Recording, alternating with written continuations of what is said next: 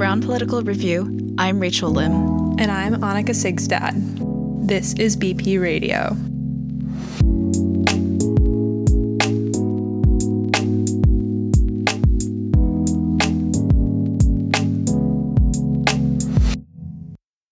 Our view of global politics often comes from headlines and fades quickly. For those of us who are from the United States, events in other countries often seem distant. But we know, of course, that global politics often follow similar patterns of nationalism, settler colonialism, power. Today, we focus on the case of India, the world's largest democracy, with 1.3 billion people, and a story that's really, at its core, about journalism. We want to explore the journalism and media surrounding the Indian occupation of Kashmir. What narratives are there? What stories are true? We'd like to start this episode with a disclaimer. Some of the perspectives you are about to hear may be jarring, and we at BP Radio do not support or promote any of them. But they exist as some of the many, often false, often prejudiced, ways that people discuss Kashmir. We hope by naming them, we are able to better explore their credibility. And lack thereof. But before getting into who said these things and why, we need to start with some background information on Kashmir, and who better to hear it from than some of our interviewees themselves. Well, I think what Modi has done is that he has successfully molded the idea of Indian nationalism to become Hindu nationalism, mm-hmm. such that the popular press is saying things like, oh, this is, as you said, to use your language, the kind of resurgence or rising of this kind of Indian nationalism. But what he's done is it's basically it's a it's a rise of Hindu nationalism that has begun to stand in for Indian nationalism, much as white nationalism has begun to stand in for American nationalism. The one thing I really want to highlight for people don't read and view the Kashmir issue through a lens of this person against that person. Because it's far more complicated than that. And I think the one thing that can be said consistently about Kashmir is that the voices of the Kashmiri people um, have consistently been thwarted. I think initial shutdown was uh, as I said, was you know imposed by the government. I think part of the shutdown was also because people were angry, people were disillusioned and dejected with the government of India. There uh, was widespread anger, and there was you know they showed it by shutting down their their shops. And so, you know, for a place that is often described as the most beautiful place on earth, it has seen um, some of the kind of, War. yeah, worst mm-hmm. horrors too. On August 5th, 2019, the Indian government, led by Prime Minister Narendra Modi, revoked the semi autonomous state of the Muslim majority state of Jammu and Kashmir, which it had held since the 1940s. Kashmir was granted this status under Article 370 of India's constitution. In August, the government locked down the state, sent in troops, and detained thousands of people. Schools were shut down, offices closed, and phone and internet service were shut off. Anti government militants have also killed and threatened civilians, and some people cast dissenters as Pakistani backed terrorists. Jammu and Kashmir has been a disputed territory since India and Pakistan split in 1947, and the region has seen unrest, rebellion, and warfare for decades. There are many sides to the conflict in Kashmir, and Kashmiri voices often get lost in the tug of war between India and Pakistan. Many media representations on Kashmir don't always tell the full story, so we wanted to explore competing narratives and understand how these representations shape our understanding of Kashmir. One might wonder what does this actually have to do with Brown University? Of course, we aren't here to understand all of the political and historical dynamics involving Kashmir. That could be a whole podcast series itself. But we are attempting to really reckon with the idea of how we can understand Kashmir the different views, frameworks, paradigms, and narratives surrounding the area. We have the people who view this as a battle between Pakistan and India, those who focus on the religious components, those who advocate for Kashmiri liberation. And of course, journalism plays a huge role in that. It is critical to consider this question What does it mean to be a journalist presenting the story of Kashmir, and in what ways is that politicized? We want you to keep this question in mind as we listen to this next interview. Because we are becoming partisan in how we present reality. We are uh, ideologically driven to an extent where we feel that we have no responsibility towards truth. And I feel I, who was trained in old school journalism, who I was trained in this Walter Cronkite philosophy, have a responsibility towards not just my profession, but towards my reader as well. And I feel that you all are my readers. That's Arti Tiku Singh, a journalist. In October, she testified in front of Congress for the congressional hearing on human rights in South Asia. She spoke of her experiences visiting Kashmir after the abrogation of Article 370. My name is Arti Tiku Singh. I am a journalist based in New Delhi. I've been in the field for almost two decades. I have worked on Kashmir for almost two decades. I was born and brought up in Kashmir, but then my family, along with their community, was displaced in 1990 when uh, Islamist insurgency broke out in Kashmir Valley, which is part of Jammu and Kashmir state, which acceded with India in 1947. But in 1990, there was a Pakistan backed insurgency, Islamist insurgency, which broke out and that targeted minorities of Kashmir. Kashmiri Hindus are a, were a minority community in Kashmir, and we were driven out in 1990 and I and my family and the rest of the community grew up. Uh, uh, I mean, not my family. I grew up in destitution uh, as a refugee in my own country, in uh, a region called Jammu, which is part of the state, but away from Kashmir. It is um, separated by almost 300 kilometers. Uh, I studied in Jammu. I worked in J&K as a journalist. I moved to US. I went to Columbia University. I did a master's in international affairs from Columbia and went back to India and I've been working as an editor with the India's largest English newspaper called Times of India.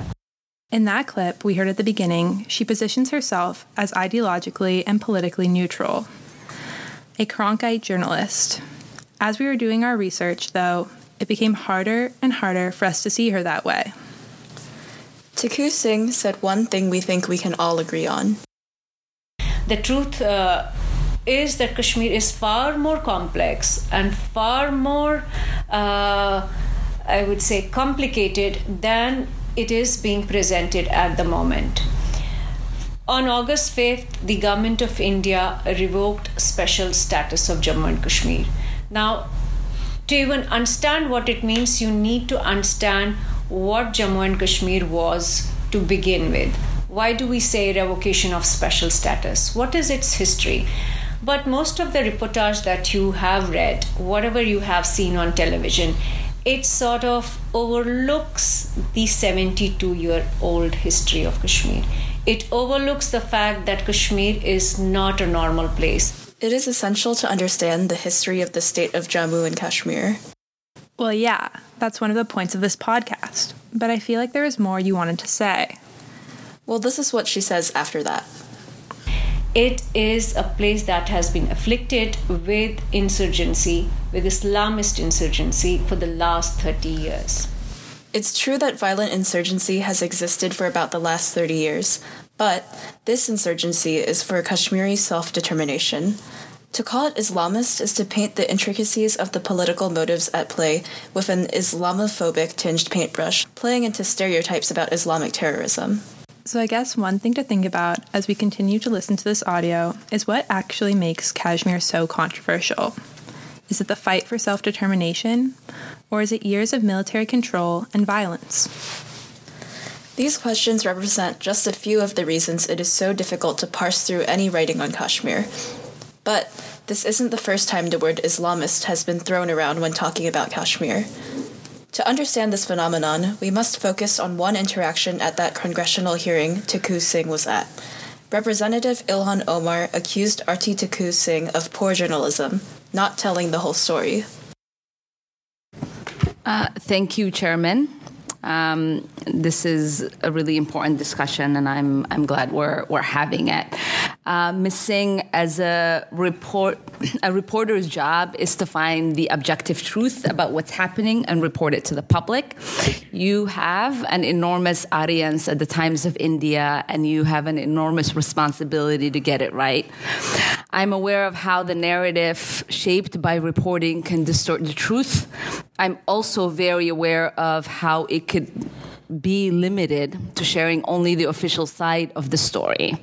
The press at its worth, worst when it is uh, a mouthpiece for a government. In your version of the story, the only problems in Kashmir are caused by what you call militants. The only people protesting what to break away from India and are all nefariously backed by Pakistan. You also make the incredible dubious claim that the Indian government's crackdown in Kashmir is good for human rights. If it was good for human rights, Ms. Singh, it wouldn't be happening in secret. On Twitter, defenders of Taku Singh lashed out, spreading egregious lies alleging that Representative Omar had married her brother and alleging that she was a Pakistani agent.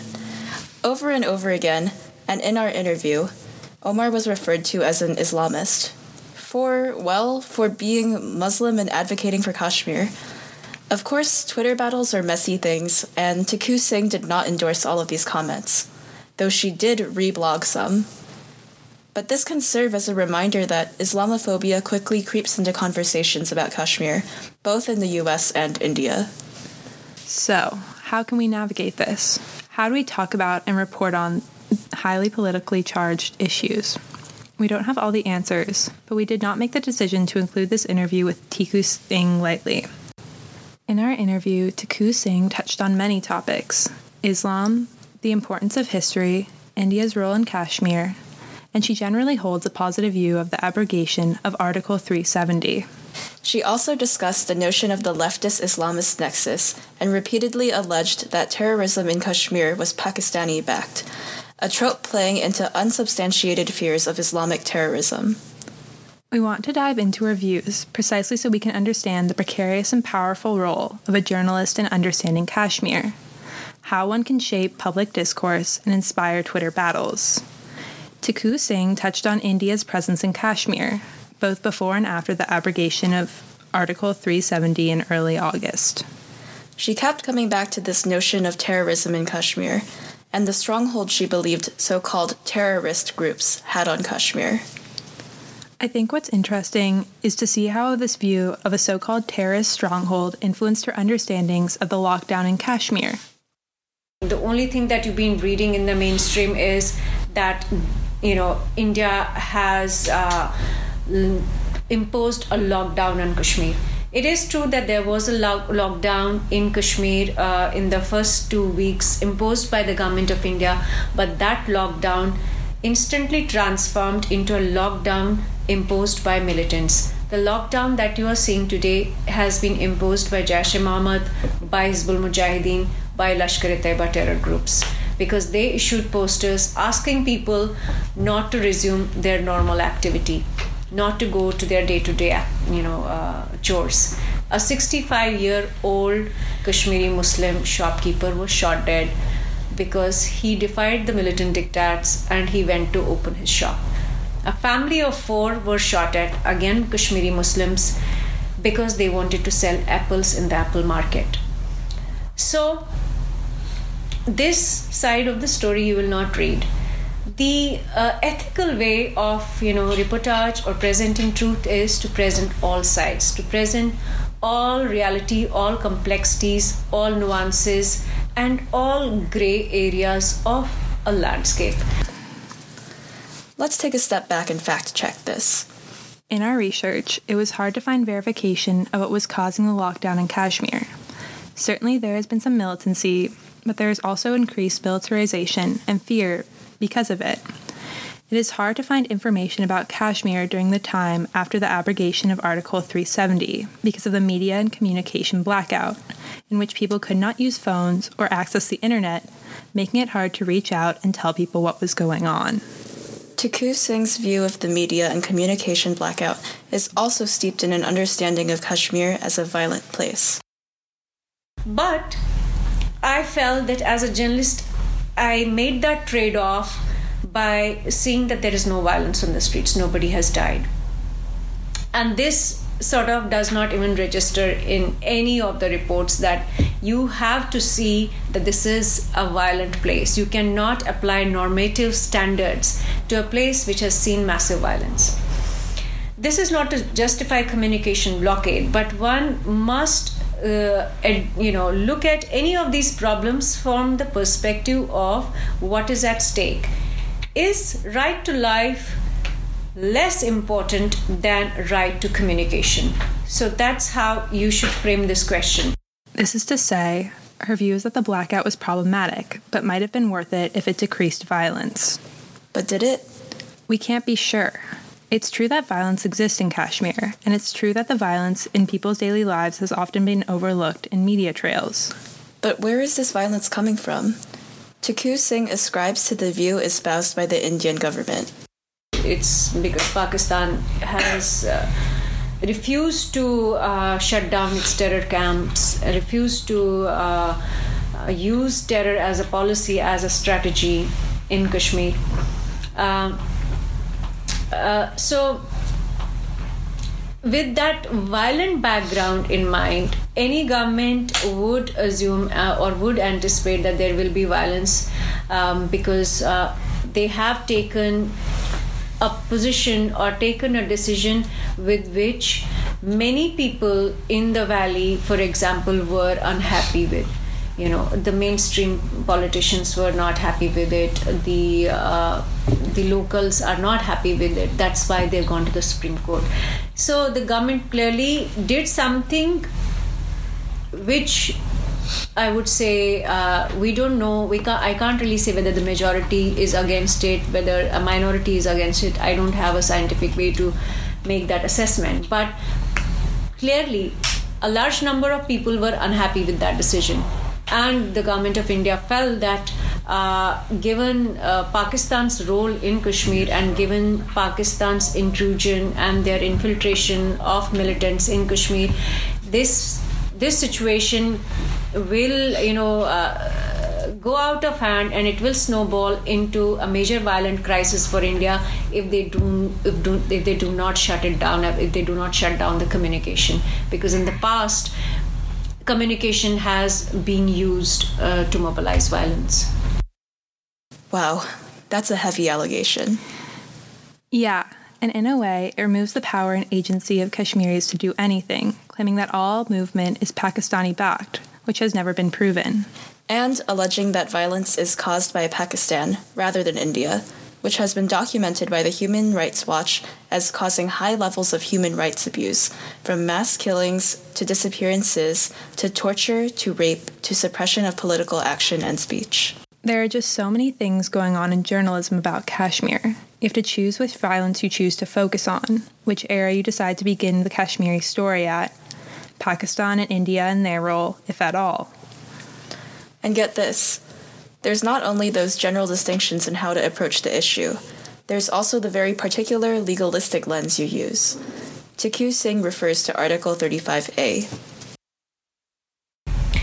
Permanent residency laws of Jammu and Kashmir have been problematic, uh, not just for uh, women who married uh, outsiders, mm, but also for uh, Pakistani refugees who had migrated to Jammu and Kashmir in 1947. They did not have any rights, despite the fact that they've been living in Jammu and Kashmir for the last 72 years. They did not have any rights as citizens of the state. Uh, they did not uh, then uh, dalits for example also did not have the same rights as dalits in the rest of the country because the federal laws the central laws did not do not automatically um, extend to jammu and kashmir unless jammu and kashmir wanted uh, to you know accept them then of course mm, uh, the LGBT rights. Uh, again, India at the federal level decriminalized gay sex, so which was a liberal, you know, position. Uh, in the rest of India, women marrying outsider, insider doesn't matter. They are entitled to inheriting property of their parents uh, and passing on their property rights to their children.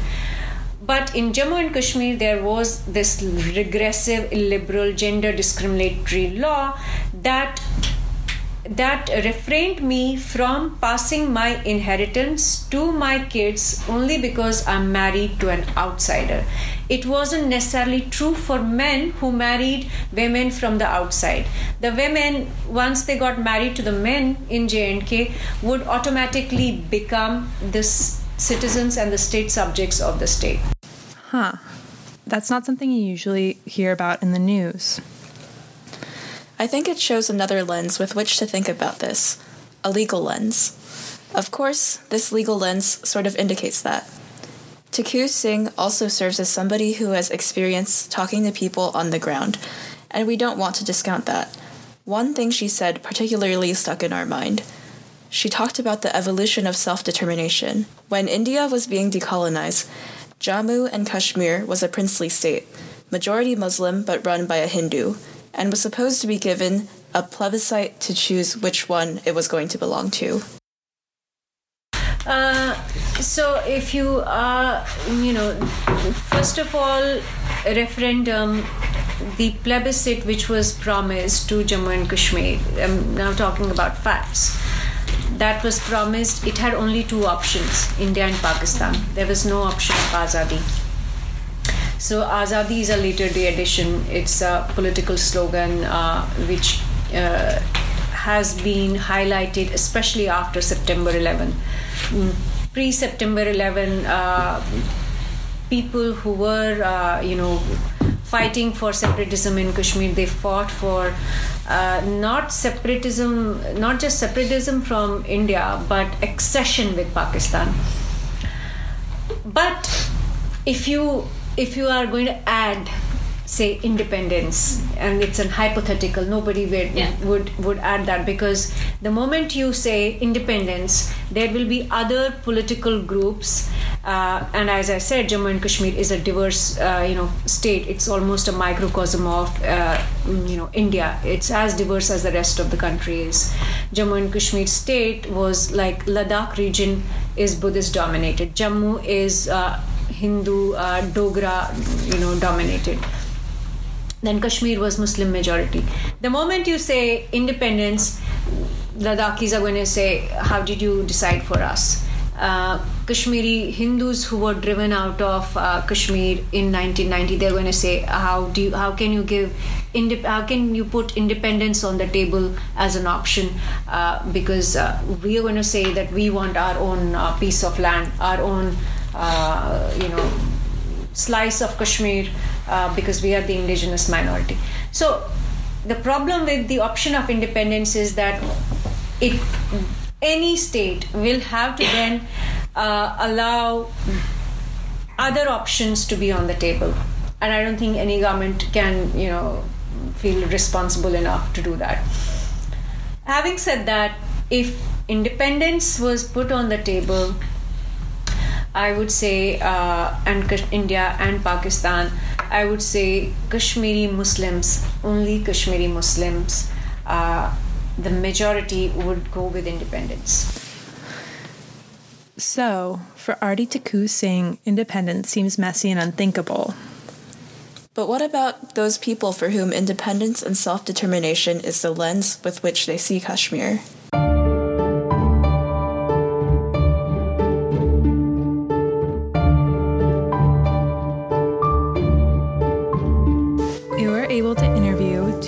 People who spoke to the Congressional Subcommittee on Human Rights in South Asia Natasha Kaul and Angana Chatterjee.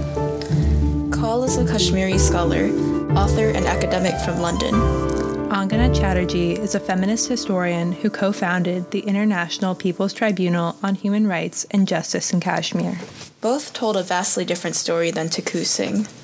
The narrative they told was still one of violence, but not necessarily war. And not war between India and Pakistan.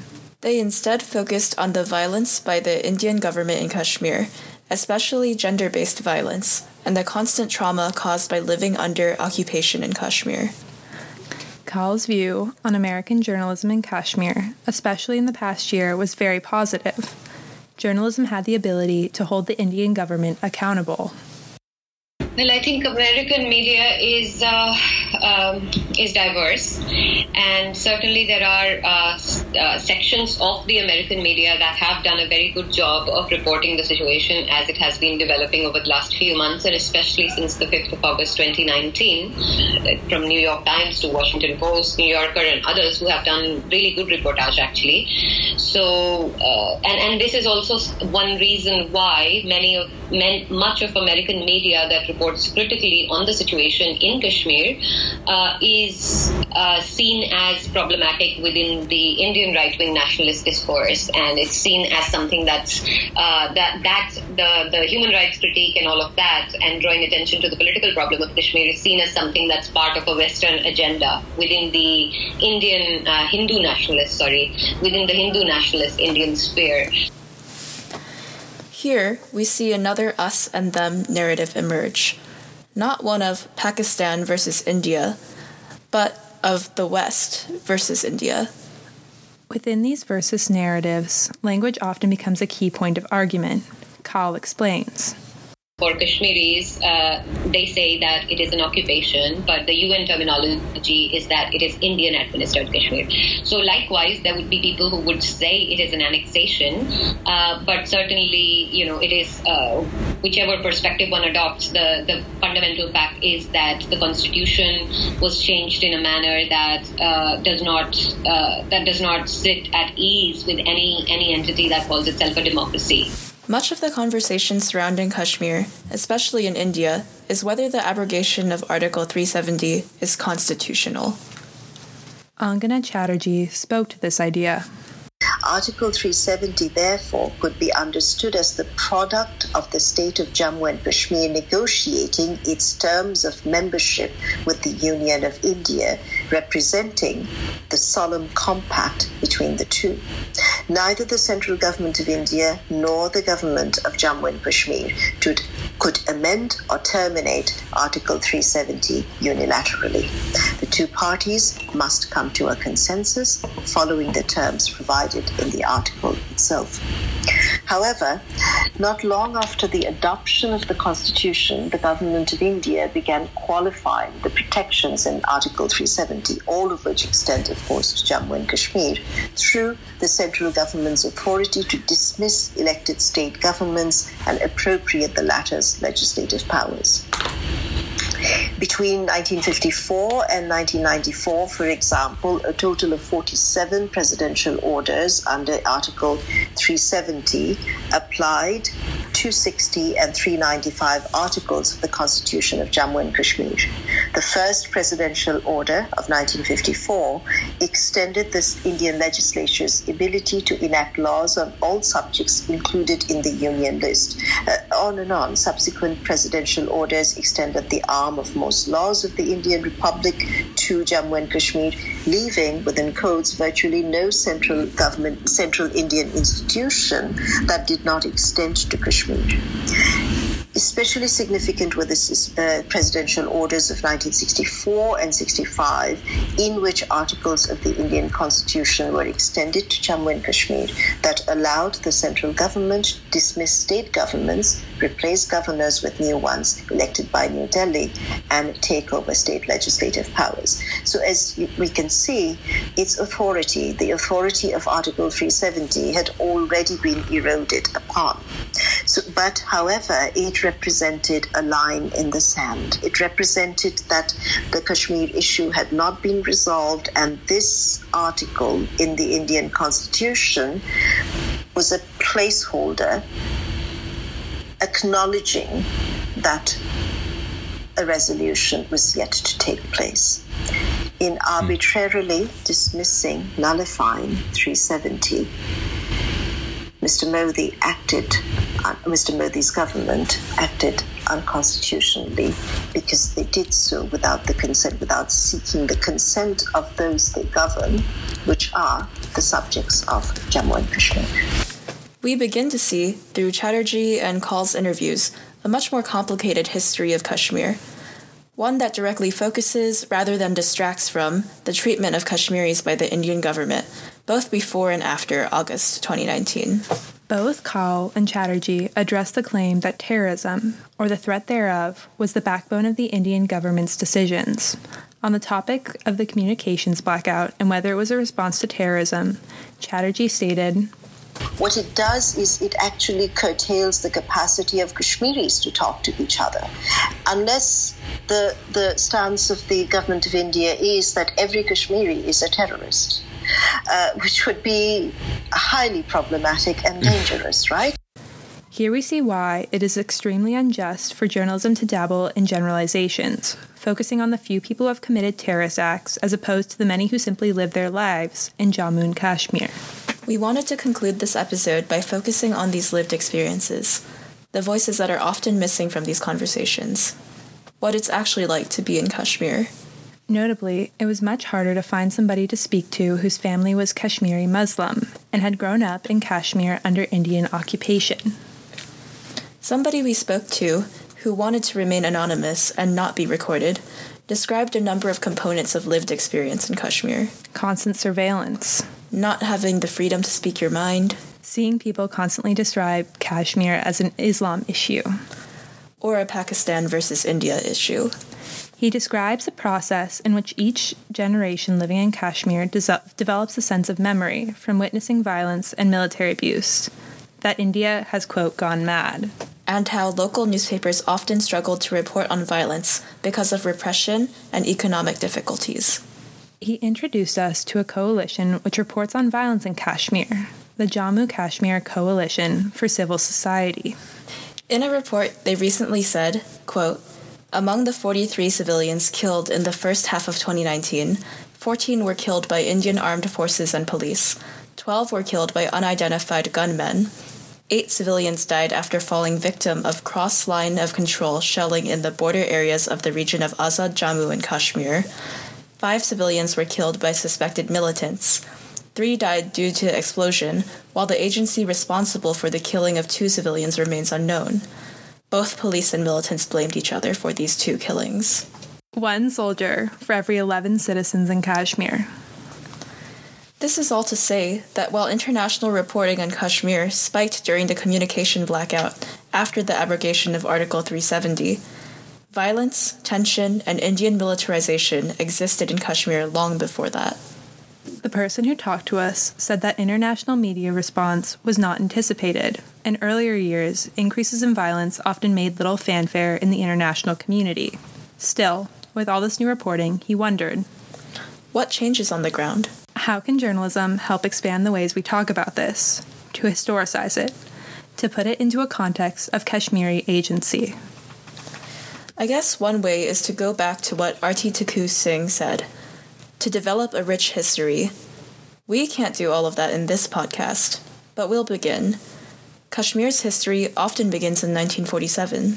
But at a recent teach in hosted by Brown's Kashmir Solidarity Movement, a student and community member organization, they described how the history of Kashmir did not just begin with the creation of the Indian nation. The suggestion that Kashmir's history began in 1947 defines Kashmir solely by its relationship to India. In the 1930s, there was a movement for Azadi, which is a word for Kashmiri self determination, spearheaded by popular movement and leader Sheikh Abdullah. During decolonization, Kashmir was offered the chance of a plebiscite to choose between India and Pakistan. Due to an uprising, the Prince of Kashmir requested Indian support. By the time that the princely state was signed over to India in 1947 in the Articles of Accession, three rights were signed over defense, external affairs, and communications. It was promised that Kashmir would get to create its own constitution. But after battles with Pakistan and changing political tides in India, the Indira Sheikh Accords were signed in 1975, giving more operating control to India and leaving many Kashmiris frustrated with their diminishing political power. Peaceful democracy was established in Kashmir. But only pro India parties were allowed to participate, building up to the 1987 elections, where, despite popular sentiment for the anti India Muslim United Front, MUF, a pro India party won. The MUF chose to contest the 1987 election. This situation escalated violence, with more than 300,000 soldiers arriving in the 1990s. In the 2005 earthquake, unmarked mass graves were unearthed by humanitarian workers, suggesting that the scale of violence was far more than had previously been thought. Wow. A lot gets hidden and a lot gets left out. I don't know how to make sense of all this history. How do we sort out a narrative of Kashmir? Maybe there isn't a single narrative, but what's important is to recognize the power that different viewpoints have. I guess, if anything, we've shown how complicated it really is. How it often gets generalized into prejudice, how Kashmiri agency often gets removed. And perhaps recognizing this is the first step to fighting against it. This has been an episode of BP Radio. We would like to thank our distinguished guests, Arti Tiku Singh, Purna Singh, Angana Chatterjee, and Nitasha Kaul, as well as those who shared their firsthand experiences with us. Special thanks to the podcast associates who made this episode possible Leela Berman, Michael Sayuane, Catherine Nelly, and Jack Thomas Dowdy.